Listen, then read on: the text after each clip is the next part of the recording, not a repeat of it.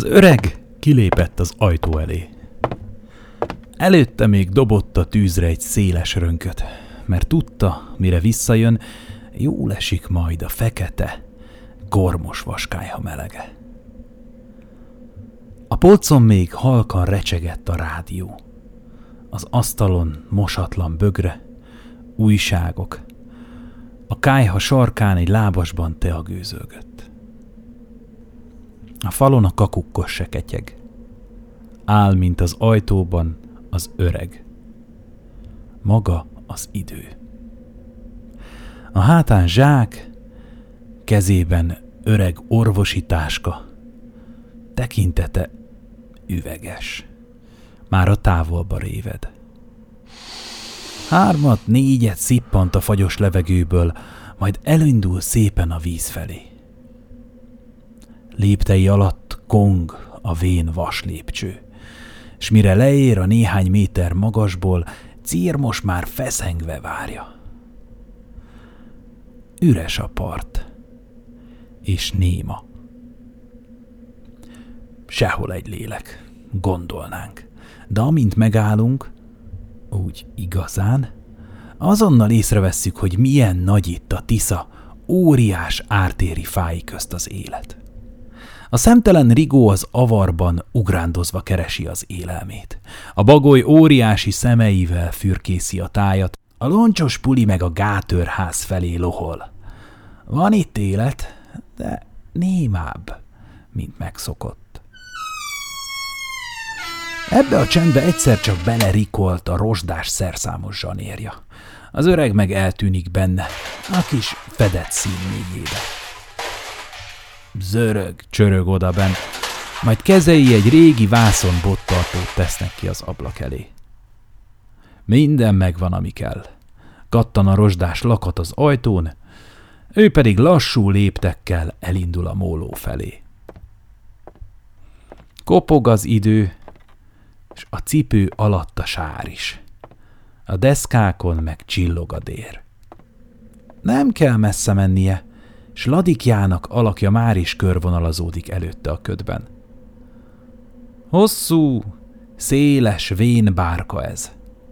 A végén talán egy jugó motor, amit még tegnap délután ponyvával takart le az éjszakai fagy elől. Ezt innen rajta kívül senki más nem viszi el. Csak ő tudja ugyanis, hogyan indul a ketyere. A ponyva az ülőke alá kerül, felnyitja a motor borítását, és egy kis ideig matatott az öreg, megkopott műanyag burkolat alatt valamit.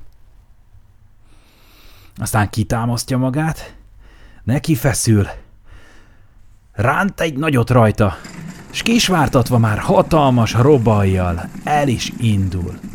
Ez a vén ketyere.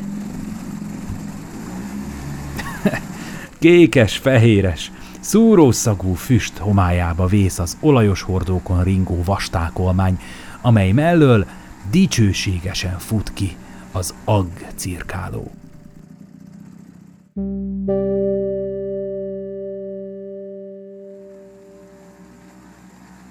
Az eddig néma csöndbe burkolódzó ártér égigérő falairól visszaverődik a robaj. Hullámokat szül a ladik törzse, ahogy távolodik a kikötőjéből, és egyre nőnek azok. Majd a kopasz partfalhoz csapódva múlnak ki. Szép hangokan. A kapitány irányba állítja a hajó orrát, és egyenletes, megfontolt tempóval tart azzal a cél felé. A círmos is előbújik már, a fenék deszkára vágott ponyván forgolódik, körbe-körbe, még nem látszólagot nyugodóra is tér. Az öreg hátranéz, mögötte a hullámok dobálják az olajos hordókat, csörög-zörög a part.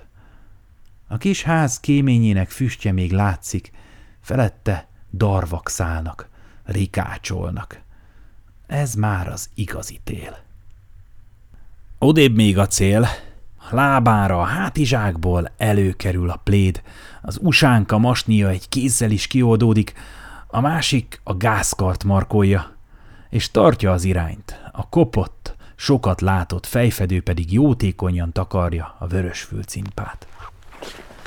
Az orvosi táskából előkerül a kis bugykos. Csak egyetlen korty szívmelegítő. Jól jön a didergő testnek, de csak észszel, mert arra ma még szükségem lesz, gondolja. Majd a távolba tekint, vajon áll-e már valaki az ő helyén? Addig néhány kormorán ugrik meg az egyik ágról. Futás közben verik a vizet szárnyaikkal, nekik már jól látszik, hogy megvolt a mai napi betevő. Kétségbe esetten, vergődve próbálnak ilyettükben felszállni, miközben elsuhan mellettük a ladik is. Ettől aztán megnyugodva vízre szállnak. Az öreg a gázkaron félfordulattal visszaveszi a sebességet, majd le is állítja a motort. A lendület egy kis darabig viszi még, de az utolsó métereket csendben evezővel teszi meg. Egy kicsit talán át is mozgatja magát ezzel a csípős menetszél kemény szorítása után. Pedig itt, ezen a helyen látszólag semmi sincs. A parttól nem is olyan messze csobban, csendben a betonkocka horgony, aminek nyomába 5-6 méternyi kötél suhan. A bárka irányba áll, és előkerülnek a vászon táskából az ideszánt pícék. Egymásból csúsznak, szépen egymás után a tagok. Közben pedig ott gubancolódik a zsinór végén a készség lelke. Szinte készen várja már mindkét cájga bevetést. Kinyílik a merítő is, és lekerül a cica mellé a csónak aljába, az is. A régi, talán tanári asztal mögül való, textilborítású, háttámlás székből ki kell az öreg. Itt minden a keze ügyében van. A kabát zsebéből egy kis doboz kerül elő, ami a kincseket rejti. A szelencében trágyagiliszták bújnak meg. Kiválaszt két virgonc példányt, és vastag, cserzett bőrű, ízületes ujjaival nagy nehezen feltűzi a horogra. A doboz pedig visszakerül a fagymentes helyre, a kabát kinyúlt, hatalmas, kopott, talán a zsebébe. Nincs etetőkosár, és etető anyag sem. Egyetlen kerek ólom, és oldalt az előkén lógó horog, és a két fickándozó kiliszta. De hogy áll fel a székből, rozog a lábai, egyébként is megdermettek már, és nem is lenne túl lélekemelő most egy fürdőzés. Nagy műgonddal fürkészi a helyet, mert bizony a vakvilágba csak úgy nem lehet dobni. Pontosan tudja, hogy a felszín alatt mit rejt a mély. Egy lassan áramló, mély gödör van előtte, amiben azt reméli keszegek. Netán pontyok telelnek. Halkan csobban az ólom. Majd ahogy süllyed, hosszú másodpercek után bólint egyet a spitz. És az öreg is. Ott a helye, pontosan oda akartam, gondolta magában, miközben kattan a felkapó, a zsinór pedig már a kezében, amelyre egy gumidarabból vágott kutyanyelvet akaszt kapásjelző gyanánt. A bota helyére kerül, a jelző a spitz alá. Az öreg pedig betakarózik rendesen, vastag, kockás pléddel, és nem mozdul. Csak a cica nyújtózik egyet, körmeit a ladik deszkáiba mereszti, majd gazdája lábához dorgölődzik, és dorombolni kezd. Hm, mindketten ugyanarra vágynak, de érdekes módon a macska türelmetlenebb.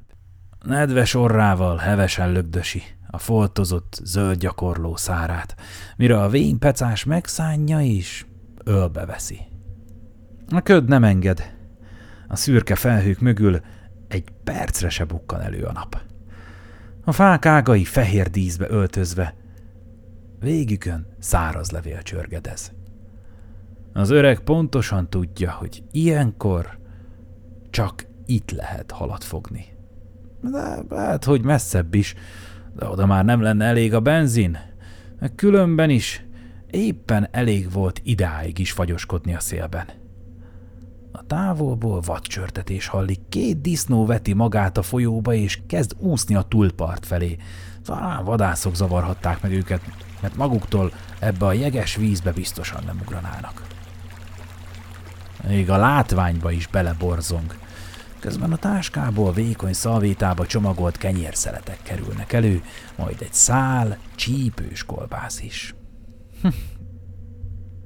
Hősünk megéhezett. Komótosan rákcsál, azzal a néhány fogával, majd nagyot kortyol a meleg teából is. Az ócska, zöld termosz kupakja sokat látott már, és még most is amolyan háttér ízként enyhe kávébukét is kölcsönöz a teának. Hm. tegnap is minden így történt, és tegnap előtt is. És még ki tudja hány napja. Éve. Egyszer csak az öreg ledobta a lábáról a plédet, a círmos pedig hirtelen a fenékdeszkán találta magát, majd lelkesen a bot mellé ugrott. Pontosan tudja, mi következik azután, ha a gazdi hirtelen ilyen izgatott lesz és a bothoz kap. Egy aprócska mozdítást vélt az öreg, és félve, hogy az értéknek számító trágyagilisztát lekapja valami apróság, hát gyorsan bevágott. Egy vékony kakarika keszek fickándozott kifelé. Neki gyorsan vége lett. Szeletet vágott belőle, majd a másik készség horgára tűzte a kis filét. – Esze! – dobta a ladik hátuljába a macskának a maradékot. Egy csónak húzott el mellettük, melynek kapitánya ismerősként intett az öreg felé, miközben ő épp lendítette a ragadozónak felkínált szereléket. Furcsa kommunikációs rendszer, ami kialakult itt a vízen. Egyszerű és mindenki számára érthető, főleg ahogy emberünk mutatta most is, mint mindig, hevesen fejét csóvája, hogy még nem fogott semmit. Persze Ugyanezt tette, amikor nyáron 10 kilós amúr volt a szágban a csónak másik oldalához kötve, és amikor a múlt héten a kilós süllők is ott lebegtek. Most kivételesen nem füllentett akkorát, hiszen ennél a már feláldozott keszegecskénél többet és nagyobbat fogtak, még a kormoránok is nála. Amint leérte a meder aljára az ólom, a bot spicce megint bólintott egyet. Az öreg elkezdte tekerni az orsót. Óvatosan vontatta be a zsinort egészen addig, amíg nem érezte, hogy az ólom, és vele a horoggal a halszelet a kőláb tövébe nem érkezik. Annyira érzi ezt a dolgot, mint talán senki más. Jelzőt nem is tett fel, csak óvatosan lerakta a botot, neki támasztva a latik oldalának. Jöttek-mentek a hajók, modern idők, szuper járgányai csapták a hullámokat. Az öreg ilyenkor hangosan káromkodva szedi ki az érintetlen halszeletet, és még mindig szitkozódva újra dob. Aztán egyszer, amint behúzta a helyére a szereléket, és már hátradőlt, hogy betakarózzon, a bot spicce meggörbült. Nem tétlenkedett egyetlen pillanatot sem, hiszen egészen eddig erre várt. Odavágott, de akkorát, hogy nyekkent a bot a toldásnál – a círmos is felugrott, de ez már nem az ő hala lesz. Folyamatosan tekert az öreg, és már nyúlt is a merítőért. Eddig tartott az egész művelet. A jó kettes süllő pedig már a szágban piheg. Ezért jött. Most megvan. Persze itt volt tegnap és azelőtt is. Akkor hiába. De most már beírhatja a zsákmányt a naplóba. Ki tudja jó oldalba és sorba-e, de büszkén véste be a fogást, majd elindult vissza a kis ház felé. Este a sparhelten a forró zsírban sült a filé. A kájhába lobogott a tűz. Előtte meg a círmos fetrengett. Az öreg megtörölte a szája szélét, majd ledölt a sezlonyra. Aznap már nem nyúlt semmihez. Lehunyta a szemét, és elaludt. thank you